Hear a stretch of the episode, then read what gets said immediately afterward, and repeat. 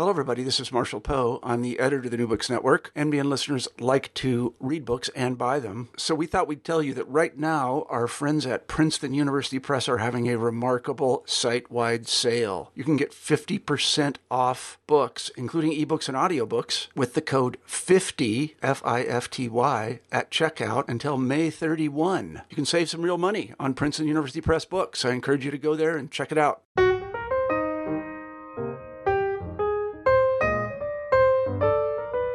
Hello, everyone, and welcome back to New Books in Biography. I'm Mark Klobas, your host for the channel. Today I'm talking with Scott Kaufman about his biography of America's 38th president, entitled Ambition, Pragmatism, and Party A Political Biography of Gerald R. Ford. Scott, welcome to the show. Thank you. I wonder if you could start us off by telling us something about yourself. Uh, well, let's see here. I am a, an historian. I'm chair of the Department of History at Francis Marion University, where I have been since 2001. Uh, born in Louisiana, raised in Kansas. Um, moved around to a few jobs until I found this tenure track position at a wonderful university, and I've, I've been there ever since. Uh, married for six years to a wonderful woman from Boston, and I couldn't be happier. so, uh, what was it that led you to political history as a field? Well, it's funny. I started off as a diplomatic historian, and I'm still a diplomatic historian. Uh, but you really can't um, separate uh, politics from from diplomacy. Uh, and I've gotten more and more involved in politics. I think in part through my father. My father is a, a, a retired professional historian himself.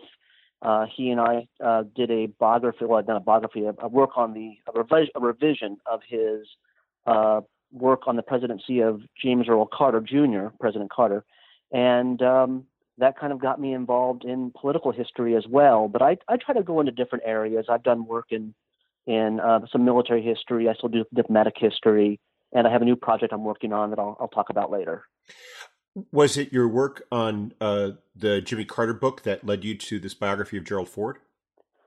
Uh, yes and no. Um, a number of years ago, I guess it was around 2011, I was asked by um, Wiley Blackwell by by an editor there named Peter Coveney to do a to edit a series of historiographical essays on Carter and Ford, and I think part of that the reason why he came to me is because I had done quite a bit of work on Jimmy Carter, but I I figured that if I'm going to do an edited um, do these edited uh, essays, um, I'm not writing the essays; other people were. But I, if I'm going to be editing these essays, I should know something about Gerald Ford as well and that got me into doing background research on him and a realization that there was really no, um, at least is my opinion, no comprehensive biography or political biography of him, and that led me to write this book.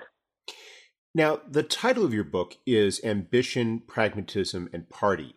And as you make it clear, that title encapsulates your argument about Ford. I was wondering if you could elaborate a bit upon that before talking a bit more about Ford's life itself. Sure. Uh, I believe that those three words uh, do really address Ford's political life. Um, the first one, ambition, refers to just the fact that he was a very ambitious person. He always wanted to climb the ladder of influence. In, in Boy Scouts, he became an Eagle Scout. In football, he wanted to become a starter on the on the varsity football team in high school and a starter in college, which he did. In the Navy, he wanted to rise up, the, rise up the ranks and did so. In politics, he wanted to become Speaker of the House, and even though he never achieved that goal, he of course did eventually become president and wanted to remain president by running for election in his own right. And then he, after leaving the presidency, he still wanted to. He was still ambitious. Uh, considered running for the presidency again, and then the vice presidency. Uh, when that fell, when that didn't pan out, he still sought uh, He's still ambitious. He wanted to be on corporate boards, for instance. Um, party refers to the fact that he was a lifelong Republican, uh, a member of the moderate wing of the party, but loyal to his party, even if it meant changing his position on the issues. And that brings up the last uh, theme, which is pragmatism. I argue that Ford was not an ideologue. He was someone who was willing to reach across party lines, whether it be in Congress whether it be as president or even in the post presidency. And so those three words, ambition, party, and pragmatism, I think sum up Ford's political life.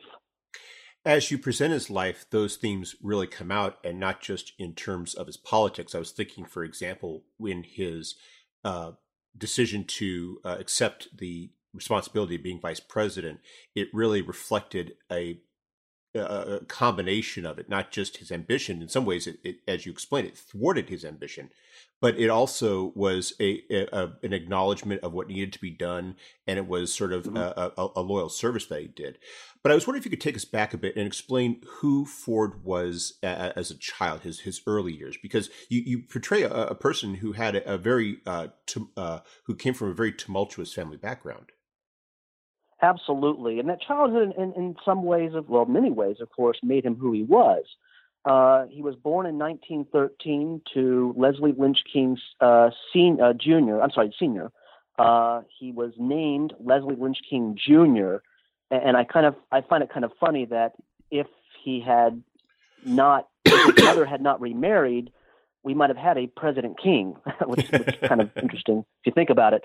But anyway, born to Leslie Lynch King Sr. and his mother and, and Leslie, Leslie's wife, Dorothy. Uh, Leslie Lynch King Sr. was a mentally and physically abusive husband.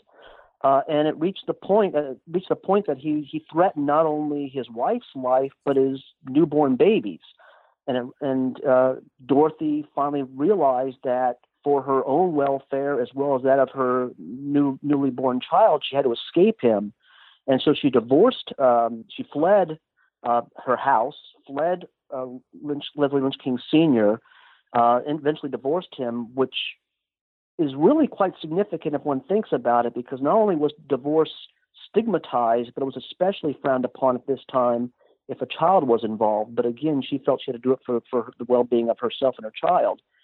Uh, eventually made her way to Grand Rapids, Michigan, where she met um, Gerald R. Ford, the person who President Ford, at least until his teenage life, teenage years, believed was his biological father. And these two individuals, Dorothy and Gerald Ford, uh, really had a major impact on him. They were loving parents, they were strict, they were religiously devout. Um, and his father was also an inspiration to Gerald Ford Jr. because he was someone who was who worked very hard, who believed in uh, not turning to the government for assistance, and that really affected Ford's belief that people should try to pull themselves up by their own bootstraps rather than relying on the government for assistance. And that is especially significant in light of the context, which is Ford's growing up in uh, the late 1920s, early 1930s. You have the Great Depression. So it's not mm-hmm. just a matter of a principle that is easy to express when times are good. Even during the Great Depression, when millions are turning to uh, federal aid projects, state uh, relief projects, uh, uh Gerald Ford Sr. doesn't do that. That's correct, and it's interesting. His his father, well, again, I want to be careful here. It's, it's, of course his adopted father, but the person he always believed was his father and would always see as his father. Uh, Gerald Ford Sr opened up his own business, uh, began running his own paint and varnish company, opened it up in October of 1929, just before the crash. Uh, and yet, during the Depression, he refused to accept government assistance and did everything he possibly could to keep the business going, which he did, even if it meant, for instance, not taking uh, pay or at least cutting his own pay for the survival of the business. And that had a powerful impact on on his son, well, his adopted son who again saw this as, hey, you can do it without government help. It was something that uh, Gerald Ford Jr. also had to live during the Depression because, as you describe, he gets an education at a time when that required an exceptional amount of commitment on his part. Absolutely. Um, I mean, he had to get a job, he had to scrimp. Um, but he also he freely admitted that luck played on his side as well. The fact that he had a, a principal at South High School in Grand Rapids who saw to it to help him get a scholarship, uh, that he was able to use people he knew to pull strings, uh, help help him uh, get to the University of Michigan, and the University of Michigan uh, was able to um, scrimp and scrape, but also able to pay his bills. Um, he was really someone who tried to do things as much on his own as possible, but at the same time uh, did have individuals willing to help him. He, you describe one of the important forms of contact uh, in terms of making these connections was his uh, experiences and his uh, relationships as an athlete with his teammates, with his coaches. Yes. And, and, as you point out later in the book, and we'll be getting to this a little bit later on, is, is that this gets this image uh, of you know with, with, the image of, of Gerald Ford is that Gerald Ford was this you know he was this very athletic person. He was very involved in in in, uh, in in football, especially. I was wondering if you could explain a bit about that and how it shaped his life in various ways. Well, um, it was his father, not not as a biological father, his adopted father, who introduced him to sports, including football. And Ford came to love football. Um, he liked he liked football because it was a team sport. It required people to cooperate with one another. Um, it taught him that even if you lose, don't give up, pick yourself up and try again. Um, and that also that affected him in his political career because he realized that just because things don't always go well for you doesn't mean you should give up. And uh, he also realized that you can't do things on your own. You have to be willing to work as part of a team. And that too was something that that really influenced him in politics, and I think helps explain his his pragmatism. What drew him to his uh, career in the law? Was it, was he thinking about politics even then, or were there other elements of the law that interested him? That's one of the things that is still not entirely clear. Some people suggest that he was looking at law even as early, at least politics as early as high school. Uh, Betty Ford argued that. Um, there there may be some truth to that, but it also seems to be, I think, what's more likely is that it was his father who who encouraged him uh, to think about law school, and that was something that did grab Ford's attention. But he also began to see law as a segue into politics uh, because it would allow him to make connections that would uh, help him as he moved in, into politics. He certainly had become interested in politics by 19 by about 1940. And, and again, law would give him kind of that background, that knowledge, those connections to help him uh, develop a career in politics. One of the uh, points you described in the book that I thought was especially interesting was how it wasn't just a matter that he went into law because he had no other options. You described that he was being approached about going into football professionally. And I was mm-hmm. fascinated by how you broke down that choice for Ford and what that re- revealed about uh, both his life at that time and also how he prioritized and made decisions. Well, it reflects his ambition. Uh, here's an individual who had who was approached by two professional football teams, the Detroit Lions and the Green Bay Packers, who offered him it was what twenty twenty hundred dollars a year uh, to play football, which was a substantial amount of money, and it was more than the twenty four hundred dollars a year he was offered as a coach at Yale University, where he was offered after he graduated from Michigan. You also described, but. Oh, sorry. Go ahead. No, I was going to say, but to Ford, the the problem was that if he were to have gone into professional football, a it would have meant going a different track than he was thinking about doing, which was law. But B, if he were to get injured at any point during the year, he could be cut, and then he would end up with nothing. So for those two reasons, he decided the $2,400 made more sense because it gets him to Yale and allows him to continue, hope, as he hoped, continue down the road toward uh, getting that degree and that law degree. I was thinking, I was about to say that that also uh, reflects not just that ambition, though, but that pragmatism. That that was the choice of, given where he was. Yes. It, although you mentioned he always regretted not having explored that option, it was the more pragmatic choice to uh, go proceed uh, with that career in, in law and go to Yale than it was to take the chance of going into football. Absolutely. I, um, you have to consider your options, weigh your options, and he decided of the options he had available to him, the one that made the most sense to him professionally, but also personally, was Yale. So he goes to Yale, he graduates. What, what is his early law career like, and, and, and what uh, changes it? Well, I mean, he he graduates Yale, and this is something that's I, that, that's kind of important here. And here's another example of his ambitiousness. while he's at Yale, he falls in love. He, he meets a woman, an aspiring model named Phyllis Brown. The two of them hit it off, and she's also someone who had an impact on him. She's the one who taught him to school. She's the one who would take him dancing. They would play tennis together. Uh, she really opened up a world for him. Uh, they would go to New York City quite often together.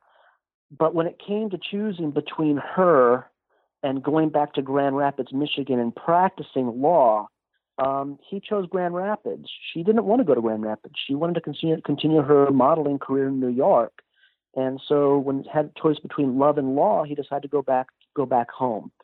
Um, he goes back home to Grand Rapids, opens up uh, a law uh, law practice with uh, a buddy of his, uh, Phil uh, Buchen, and uh, the two of them begin to make a little money, but then, of course, World War II intervenes, and Ford decides, I need to give this up and serve in the military. Was it just the call of service or that, that was drawing him into it? Was there uh, any sort of uh, you know, uh, calculation behind his choice?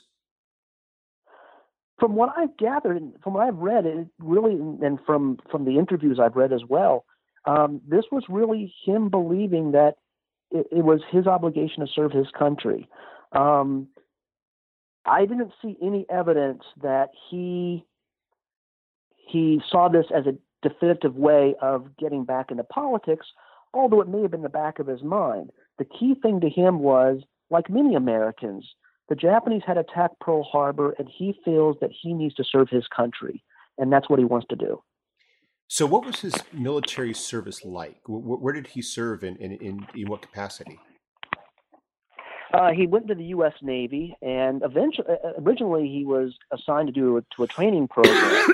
um, he didn't want that. He wanted to get into the action, and was eventually assigned to the light carrier Monterey, where he saw um, saw saw action in a number of battles, but also um, saw action when the Monterey was part of the fleet that got hit by Typhoon Cobra, that sank, um, that damaged a number of ships and almost sank his ship.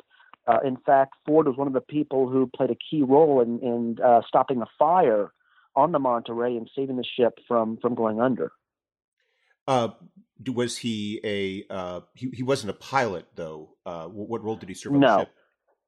No, he ended up he he was uh, assigned as a gunnery gunnery officer and then worked his way up using connections. One thing he learned is you make connections to people. You find people who are in positions of influence, cozy up to them, and that can help you climb up the ladder of influence. Well, he cozied up to the captain of the Monterey, a guy named Hundt, and used that those connections, and also football played a role here too because Hundt liked football. Uh, used those connections to eventually become navigation officer on the Monterey. So Ford has this successful uh, period of military service. And when the war is over, what does he then do with his life? He goes back to Grand Rapids, uh, plans on um, going back, goes back into law, but uh, is now thinking about uh, continuing his pursuit of politics. Again, he'd been interested in this since, it, since at least 1940. Uh, but now that he's back, he, he does work in a law firm. Uh, the one that he'd opened with his, his buddy had uh, been forced to close. But his buddy had gotten a, Phil Buchen, Buchen had gotten a job with a, a law firm run by a guy named Julius Amberg. And uh, Ford began to work for Amberg as well. Um, and so he begins to work for Amberg doing doing law, but is also now beginning to look very seriously at that career in politics and would eventually run for the House Representatives from his district in Michigan uh, in 1948. Now, you have this period of time where a lot of young men newly new from the war go into politics, and of course, the uh, one example that is uh, similar in some respects is Richard Nixon doing the same thing, serving the Pacific, right. going in ser- uh, going into office. But Nixon, when he runs in 1946, he runs against a Democrat, Jerry Voorhis. You describe uh, Gerald Ford running against a Republican in 1948. Uh, what was going on there, and, and, and what led Ford to decide to challenge a Republican incumbent in an office who seemed fairly well entrenched?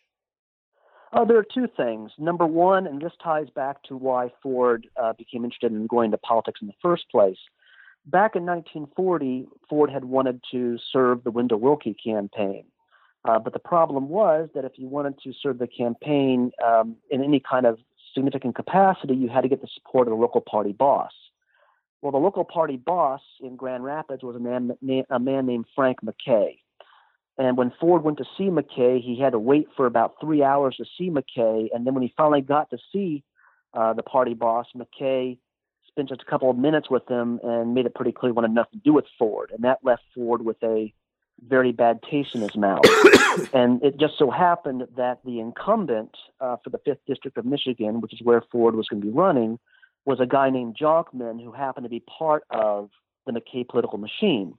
So that's one reason why he wants to run against the incumbent, Jonkman, because he doesn't like the McKay political machine. But the second reason is that Ford was transformed by World War II. Uh, he went into that war as an isolationist. He, in other words, he he believed the United States should limit its role in world affairs.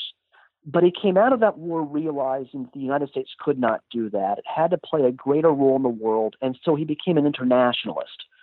The problem for him was that Jonkman was an isolationist, and he felt that therefore Jonkman was out of touch with the larger world situation, with the threats that the United States was facing now that the war was over. And so, for that reason, too, he felt he had to run against the incumbent. He runs against Jonkman and he wins, but as you described, this isn't the only momentous event that's happening in his life during this time because no. he, what else is going on? Well, he's met another. He's met somebody. Uh, his mother Dorothy said to him uh, not long after he got back from from the war, uh, "You need to meet somebody. You're not getting any younger, you know." And uh, ended up uh, meeting uh, this woman by the name of um, Betty. Well, Betty Warren was her married name. It was Betty Bloomer was original name. Uh, she was on the on the verge of getting a divorce, and uh, from from a husband who um, was an alcoholic and who didn't who was always gone quite a bit. Um, Ford fell for her, and she thought he was crazy because she was going to be a divorcee. He didn't care. He wanted to marry her, but he made it very clear, given that he was coming from a fairly conservative district, that they would they would have to wait to get married until the fall of 1948. He didn't explain why, but the reason was that he knew that if word got out that he was going to be marrying a divorcee, that people in his district might not support him in the Republican primary against Jonkman. So best to keep things quiet, run against Jonkman, beat him, and then once he beat Jonkman, then he knew that he was home free because he would have the support of the Republicans of the, of the Republicans in his district, whether he married a divorcee or not. Your book is described in its subtitle as a political biography, and yet you uh, discuss over the course of it their marriage and the role that she plays in his life. I was wondering if you could it, perhaps uh, ex- explain a bit th- their relationship, their marriage, uh, before we move on to discussing his political career. Sure, um, and I, it, a lot of it also depends on what period we're talking about, but for, for much of it, we're talking about an individual who truly loved her husband. Um, this was uh, Gerald and Betty Ford very much loved one another. But one of the things that Ford, one of Ford's sister-in-laws, had told Betty was, "You don't need to worry about Jerry getting involved with another woman. His work will be the other woman." And there, that I think is a telling comment because Ford, being ambitious, being a workaholic was someone who spent a lot of time on his work. Uh, he would spend as many as 280 days away from home. And so Betty, as much as she loved her husband, also felt abandoned at times. Uh, she had an absentee husband. They would eventually have four children, but he was an absentee father. And that was hard on her. It was hard on, on the children, uh, she herself began to turn to an outlet, which was alcohol. She also began to take uh, painkillers for a back ailment she had and became addicted to those. So it's a marriage that was one of love, but also one where, in, in many in many respects, Ford, Gerald Ford, was really oblivious to the effect that his absenteeism was having on her and on their children.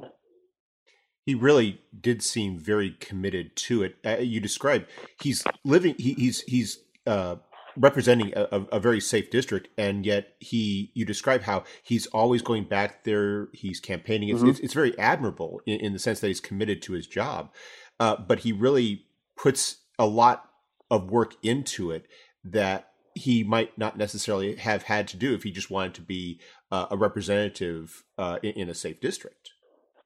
He had a slogan uh, that he, he once, I think it was in his memoir. He wrote, "the The harder you work, the luckier you are."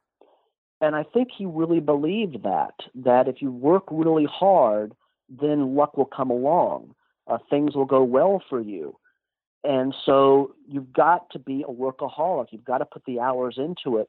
Uh, even if you know that your district is safe, you still got to pretend you're the underdog and go in there and do everything you possibly can to garner votes. So he would spend a lot of time away from home on the stump, back in his district, uh, doing what he could to not only secure his own seat, but also to continue his ambition, uh, his ambitiousness, and, and uh, his ambition, certainly by his third term in office, was to become Speaker of the House. But if you're going to do that, you need to make sure that not only do you hold on your own to your own seat, but you've got to do everything you can to help the Republicans capture the House, House Representatives, which for much of the time he was in Congress, they did not have. Could you explain a bit this career that he has in the House uh, during those first uh, that first decade to a decade and a half? you describe uh, his, his, rise during that in, in, the context of the politics of the time. I was wondering if you could perhaps elaborate a bit upon the work he was doing and uh, his position on the issues of the day. Sure. Um, he, he, here's where luck comes into play. Uh, he wants to get on to powerful committees, and through a stroke of luck, uh, he was able to get into the Appropriations Committee of the House, which, of course, is one of the most powerful committees in the House of Representatives. Um, he is going to be he stays on that committee for uh, the majority of his career in the House. Um, he proved himself to be a moderate Republican. Um, what I mean by that is he is not someone who who he's not a member of the conservative wing where he believes that, for instance, the government should largely stay out of of economic matters, for instance. Um, but he's also not a liberal Republican where he is going to be fully supportive of government programs like those that come out of the New Deal or the Great Society. He, he's kind of in between.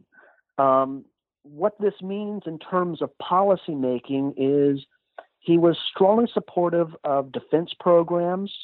He was strongly supportive of foreign aid programs, programs that he believed would help the United States maintain influence around the world and help contain the spread of communism but he was not someone who was willing to give the presidents of the day everything they wanted when it came to those programs. There were times when he was prepared to restrict spending in some cases, particularly if he believed it was wasteful spending.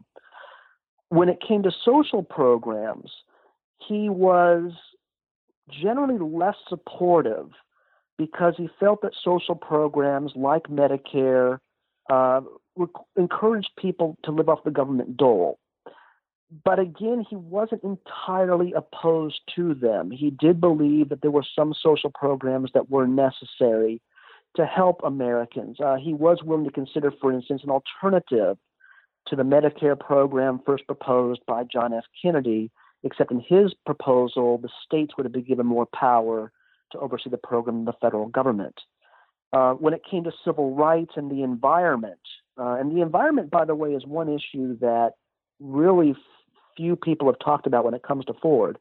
Um, he was more progressive on those issues, on civil rights and the environment, but not as progressive as others.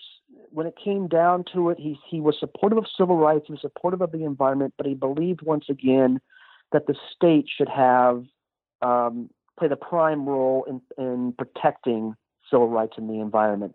So really, what it comes down to is, is someone who leans heavily towards states' rights, but also realizes the federal government does need to play a role in, in certain respects.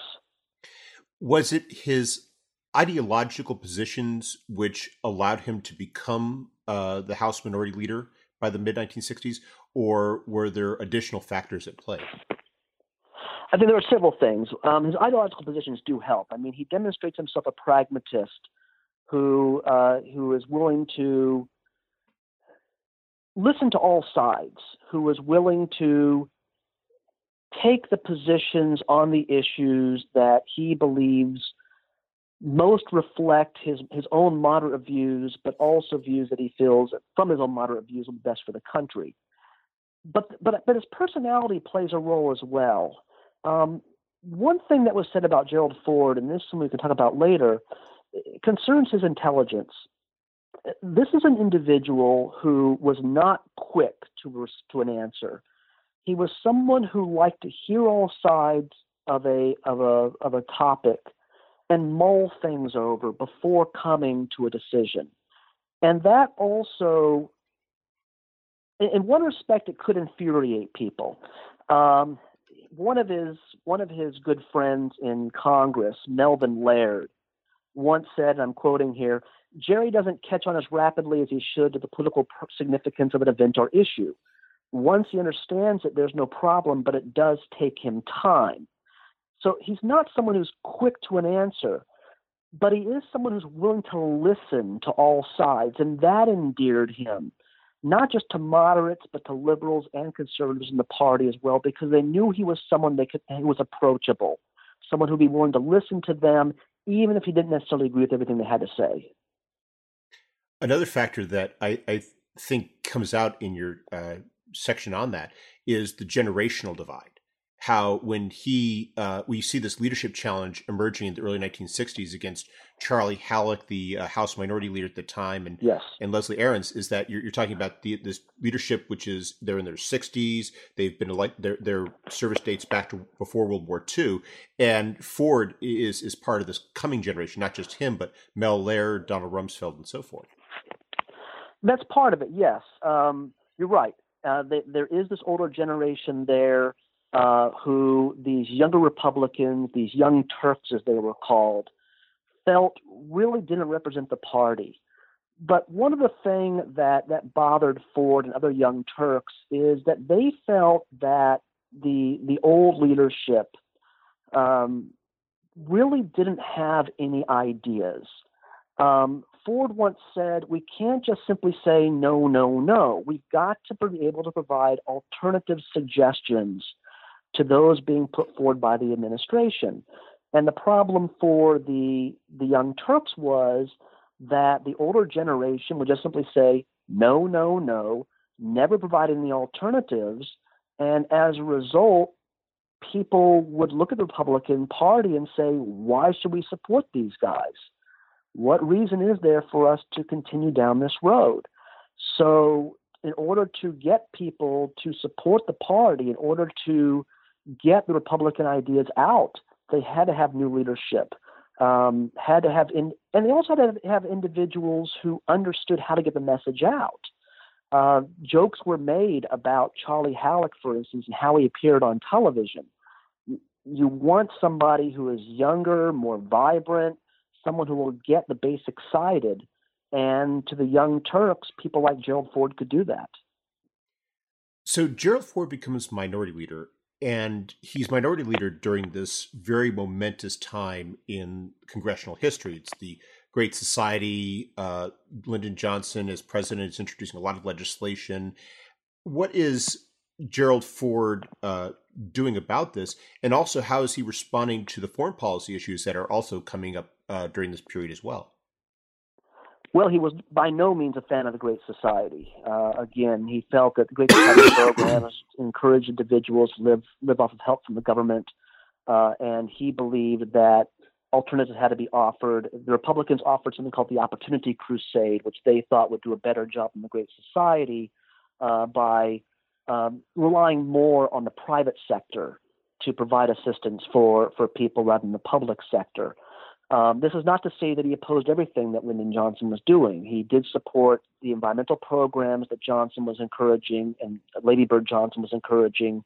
Uh, he did support civil rights legislation uh, promoted by Johnson, although again, Ford would have preferred really to have the states uh, have more say in, in that, that legislation, the federal government, but he did support the Voting Rights Act of 1965 and the Civil Rights Act of, of 64. Um, but again, when it comes to the social programs, he does have issues with them. When it comes to foreign policy, he was generally quite supportive of Lyndon Johnson's efforts uh, to contain communism, whether it be in the Dominican Republic or in Vietnam. His greatest concern, his greatest criticism of Johnson was he felt that Johnson prosecuted the war the wrong way to, to Ford, the way you should prosecute the war is not by sending ground troops to Vietnam, to South Vietnam, but rather use uh, American naval and air support um, to blockade uh, North Vietnam and to bomb North Vietnam uh, into submission. That those those methods alone would do a far better job than sending draftees into a war who don't want to be there and who only stay for a year a little more than a year and then leave. Does his uh, role change at all uh, once Nixon succeeds uh, Johnson as president? Does he have to do more in, in, in terms of blind support of the administration, or is he somewhat critical? Um, he has to be more supportive, and he has to change his position on issues. Uh, one of the best examples of this, well, actually, there's a few examples of it, but um, one of them concerns China. Uh, Ford had always been very critical of communist China. Well, all of a sudden, here comes Richard Nixon who says, I want to improve relations with China. And so Ford says, okay, fine. Uh, on Panama, he, he um, had been very critical of the idea of the, he, he'd always said time and time again that the United States should hold, hold on to the Panama Canal. And so when negotiations began under Lyndon Johnson that would possibly turn the canal over to Panama, Ford said, no way. Well, here comes the Nixon administration. Henry Kissinger begins to negotiate a um, a, uh, a treaty that would potentially turn the canal over to Panama, and Ford has to kind of backtrack on on that position. Um, so he he also would support Nixon on, on programs like the Family Assistance Program that Nixon promoted, which in some ways was not dissimilar to some of the Great Society programs, but to to Ford, I've got a fellow Republican in office. Out of party loyalty, I'm going to support him. So here's a guy who's changing his position on the issues because he believes he has to in the name of party unity and, and loyalty. One of the things that also seems to change with Nixon's election is that his uh, ambition of attaining the speakership seems to be getting a little bit more distant. The, Demo- the Republicans don't do well enough in 1970 no. or in 72. And, and, you describe how he's beginning to think about retirement. And then, of course, yeah. his life changes. I was wondering if you could explain ex- exactly what happened there. Sure. Um, Ford, of course, had been hoping and praying that he would finally become House Speaker, and time and time again it hadn't happened. Well, in 1972, he thought, okay, this is our shot. The Democrats nominated uh, George McGovern to run as their nominee, as, a, as their as their nominee for the presidency. Um, he ran a horrific campaign, a horrible campaign. Nixon trounced him, winning 49 states to one in one of the greatest landslides in American political history. Yet the Democrats retain control of the House. And Ford thought to himself, my gosh, if the Republicans cannot retain, cannot gain control of the House, even at a time when the Democrats put up a horrible candidate, then I don't ever see myself becoming House Speaker. So he decides, well, he tells his wife, Betty, I think what we'll, we'll do is four years from now, uh, Richard Nixon will have finished his second term in office. I think at that point I'm going to retire, call it quits, and and uh, enjoy the rest of my life. And, and she's thrilled, by the way. She is so happy about this because she felt I'm finally going to have my husband back. But then, as you point out in your question, amazing things happen. Spiro, Spiro Agnew is forced to resign for taking bribes. So Richard Nixon uh, has to find someone to replace Agnew and nominates Ford for the post. Uh, Ford, out of party loyalty, believing that it's good for the party, but also believing he wants to help out a friend, a person he considers a friend, Richard Nixon, um, and because he feels it'd be good for the country, accepts the nomination and, of course, is, a, is appointed by Congress. And, and to give you an idea again of just how unhappy Betty was about this, she thought, oh my gosh, I'm, I'm going to lose my husband. Ford said to her, don't worry, vice presidents don't do anything. But the fact that she was worried became clear when, after he got the, after he was confirmed, um, I remember was nominated. Um, Richard Nixon shook hands with the Fords and said to Betty, "Congratulations!" And her response was, "Congratulations or condolences." she was not happy about this at all. Uh, of course, he becomes gets confirmed as the vice president, and then within a year, Nixon's forced to resign, and now we have President Ford. I, I find that uh, Ford's expectation that, that vice presidents do nothing really shows the degree to which he was really not anticipating just where Watergate was going to go because uh, when Ford's uh, chosen in 1973, the Watergate investigation is already underway. You have the he- you have the hearings in the Senate. You have uh, the special prosecutor soon to be appointed, and, and yet he doesn't really think that far ahead. And yet you have in, in so many other books that narrative that Ford was was uh, somebody that Democrats could accept because they envisioned him as a potential president. It's interesting. Uh, Ford, when he was, gosh, this was back in middle school, uh, came to the conclusion that while there might be, while people might seem bad, he believed there had to be good in them somewhere. Um, and that made him naive at times.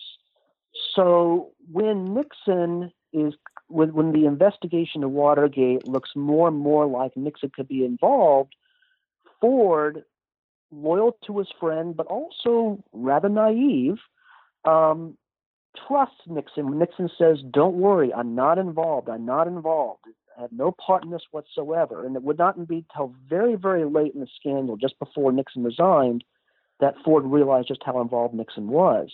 But you're right. Uh, for Democrats, um, they saw, they could see the writing on the wall. They could see that for, that Nixon was in trouble. And so when Nixon nominated Ford, um, someone who they saw as a rather weak candidate to begin with, but but at the same time someone who they saw as honest and trustworthy, someone who had experience, who could take the reins of government. They believed that Nixon had written his own death warrant, and in fact, he had. So Ford becomes president in August of 1974, and you describe this transition period where he's making what is really an unprecedented adjustment in American history. I was wondering if you could take us a, a bit into some of the challenges he faced in those uh, early weeks and months, and the and why and, and some of the decisions that he made in response to them. Well, uh, let's start with some small stuff. Maybe not seems so small looking back on it, but uh, one example of, of, the challenges he faced, and I'll go to the, some of the more serious things here in a minute, is, was his own home phone number. He, as vice president, he had kept his home phone number. He was living in Alexandria, Virginia, kept his home phone number people, in case people wanted to contact him. Well, this this happens so quickly that he becomes president. His phone number was still listed in the white pages, and it, it and the the secret, he had to be told you've got to get a new phone number so people aren't bothering you now that you're president of the United States. So he had to take care of that. Uh, of course, he can't get into the White House immediately. The Nixons have to leave, so the home in Alexandria becomes essentially the White House. The Secret Service is working there now. Um, Betty helped make sure the Secret Service had a, a living quarter in, in, the garage so that they could they could do their job. Um, but once Ford is able to get into the White House, he, he faces a number of challenges. Um, keep in mind, this is someone who was not elected, so he doesn't have time between the election and his inauguration to figure out who the members of his cabinet are going to be, uh, decide what his vision for the country is going to be. So he's really thrown into it, and he has to deal with trying to find a way to, to bring together not only his own staff members, but holdovers from the Nixon administration who don't necessarily get along. This is especially true with uh, the person who worked as Ford's chief of well, his Ford speechwriter, um, Hartmann, and um, on the one hand, and then people like Al Haig on the other, who who was Nixon's chief of staff. So dealing with that was was a very serious problem. Another serious problem was what is he going to do about Nixon? Um, is he going to pardon the guy? Is he going to let Nixon go to trial? What impact is that going to have on Ford's efforts to bring the nation, to get the nation to focus on other matters that he considers important, such as energy or the economy or foreign policy? So he has a whole variety of challenges to deal with, some seemingly small, others quite big. And handling those challenges was not always easy for him, and in some respects, he was his own worst enemy. A good example of this would be the fact that he was he was unwilling to he had a he was unwilling to make it really really clear that um, the animosity at times between the Nixon holdovers and his own staff had to be put aside for the welfare of the nation. He thought he, some some staffers said that he was just too nice, too unwilling to step in and say enough. And what ended up happening as a result of this is the media gets word that you've got this infighting in the White House going on, and so then the question becomes, question starts to be raised: Is Ford even in charge? Is he running? How's he running things? What's going to get done if the staff can't even agree among themselves? It really is a fascinating challenge. The the the contrasting poles of needing to show stability and, and, and, and continuity where it, it, was valuable on the one hand and at the other at the same time also being his own person. And and, and then of course when you have the the, the uh, pardon of nixon for which uh, he w- which dramatically changes perceptions of ford as president it, it, really underscores the degree to which you still have that that lingering shadow that ford really uh, was was uh, you know really which really no president had ever had to deal with. I think this one should be said about this helps me come back to Ford and his family, and, and I'll, I'll tie this to the pardon. Um, here's a guy who comes into office as, as a popular president, someone who was going to take America out of the nightmare that had been uh, Watergate, and in fact, he uses that term in his in his first speech to the nation. Um, here's a guy also who uh, gave the impression that he was an average Joe who raised an average American family. Um, he, he worked in his shirt sleeves. He cooked his own breakfast. Um, his favorite meal was pot roast or steak with red cabbage and a scoop of butterpecan ice cream for dessert. He and his wife were an attractive couple with four attractive children, two of whom, Steve and Susan, still lived at home. They were God fearing. They enjoyed sports. They enjoyed the outdoors. I mean, it really seemed like Gerald Ford was the all American father of an all American family. The, the, the, kind of person who. The, uh, sorry, sorry I was going to say the, the word that kept recurring to me as I was reading your descriptions of him is decent, and I was thinking about how yeah. that must have really mattered to Americans in nineteen in August of nineteen seventy four. Oh, sure. I mean, the, the credibility gap, the, the term we used, to, the term has been used to describe the distrust in government, was really becoming big by this time. We have the, the Tet Offensive, 1968. Prior to that, Lyndon Johnson, the Johnson administration, had been telling Americans we're winning the war in Vietnam, the war will be over soon, the boys will be coming home. And the Tet Offensive happens, and it becomes clear this war is not going to be over soon, and Americans feel lied to. Then you have Watergate, with Richard Nixon telling the American people to their faces, I am not a crook. I am not involved in this. Turns out he was. So here comes this guy, Gerald Ford seems exactly not just all American, but decent, honest, a good person. But then the pardon happens a month after he takes office, and people began to speak of a conspiracy. Was there a deal? Did Ford, did, did Nixon say to Ford, look, I will resign. You can become president under the condition that after you become president, you give me a pardon. And it didn't matter whether there had been a deal or not. I mean, there's no evidence that that deal had been made. What mattered were perceptions.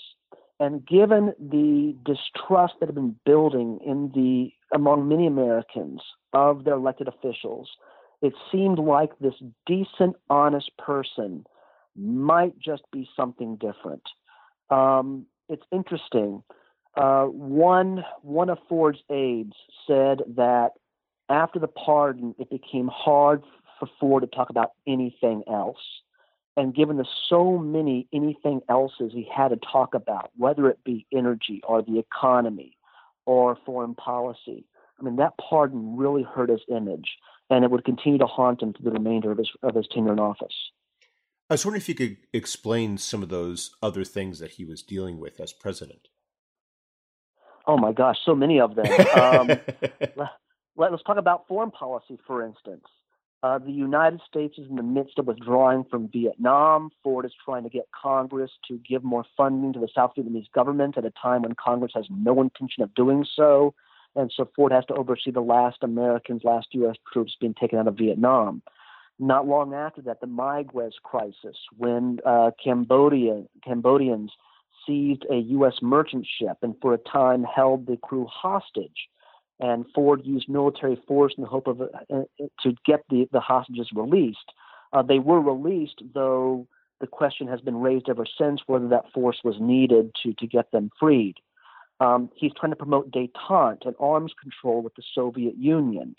He's dealing with with economic issues, uh, a growing recession, particularly in, during his last months in office.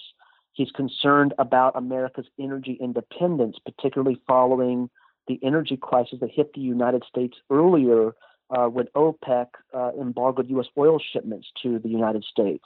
There's a financial crisis in New York City where New York City is unable to pay its bills and looks like it's at risk of defaulting on its payments. And there's so many things he has to deal with, um, and, and trying to deal with them all while at the same time dealing with the fallout from the pardon, dealing with questions uh, regarding his image, which I'm happy to talk about later, especially when we talk about the election. Um, it becomes very, very hard for him to deal with all these things. Plus, we have to throw in two other things in the mix. He has a um, in his own party, he's having to deal with a conservative wing that's becoming much more influential, and then he has to deal with a Democratic-controlled Congress that has moved that has become even more strongly controlled by Democrats after 1974, when the so-called Watergate babies entered Congress and began seeking to make additional reforms to the way that Congress as well as the U.S. were run. So, trying to handle all of these issues uh, was very difficult for him. I, I, think one thing that can be said about this time, uh, not going into too much more detail here, we're talking about really a time of transition. Um, I've done work on Jimmy Carter as well, and one thing about the 1970s is we're seeing the beginning of the end of New Deal liberalism and the growing rise of this conservatism that's coming out of the 1960s. And this transition is taking place during the 1970s, and Ford is one of the presidents who's having to, who's having to deal with this and figuring out how to do so uh, while maintaining as much as possible uh, his own beliefs regarding uh, moderate conservatism. You made reference to his image, and, and I want I want to talk about that because it's always struck me as one of the ironies of of Gerald Ford that you had this young man who was uh, an athlete, who uh, was a, a, skier, who uh, you know he was he was very he, he was vigorous and, and and and talented. He could have potentially become a professional football player, and yet it, it's how quickly he develops that that stumble bump image that it becomes uh, so famously pilloried uh, in in uh, uh and mocked on uh, Saturday Night Live, and and becomes sort mm-hmm. of defining a, a, a, a this uh, unfairly defining metaphor for for Gerald Ford as a person. I say that image is the umbrella under which everything else plays and helps us understand why Ford lost the election in 1976. Um, Lyndon Johnson, I'll, I'll use the, the, uh, the, the censored version of what he said. Lyndon Johnson once said that Gerald Ford is so dumb he can't chew, walk and chew gum at the same time. Uh, he actually used a different word other than uh, walk, but I won't, I won't say the word.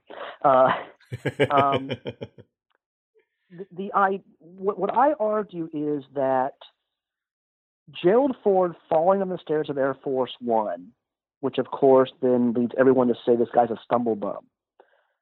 added to Chevy Chase's portrayal of Ford in Saturday Night Live, added to the Nixon pardon, added to a terribly poor comment he made during a debate with Carter when he said there was no Soviet domination of Eastern Europe. All those things led to the image of an individual who was intellectually vacuous and who whose intellectual weakness played into his physical weakness, a physical weakness that explained why it was he tripped, he fell, he couldn't ski properly. And so people forgot that this was an individual who was an avid and very good skier, who was a swimmer, who had had the opportunity to play professional football. But because he was intellectually weak, because he was physically weak, he came to be seen as someone who just wasn't up for the job. And I think that that whole idea of image is ultimately what cost him in 1976. It, it, it seems that in that respect, what he was dealing with was a challenge that was similar to that of many vice presidents who take over because of uh, death. Uh, you know, people like, say, uh, John Tyler or, or, or, Andrew Johnson or uh, Calvin Coolidge or Harry Truman, in the sense that they're they're they they have to they have no they might have uh, been elected uh, uh, on a ticket, but they still don't really have a defined image in front of the American people. And Ford had the misfortune of of not even having had that introduction in a national campaign. But then he's being defined by all of these popular images at a time when you're seeing this declining skepticism and lack of respect for uh, the the presidents who occupy the Oval Office. Absolutely. And one of the things that hurts him as well is he never provided a vision for the nation. He never gave the nation a bigger picture of where he wanted to take it. He used once the term new realism.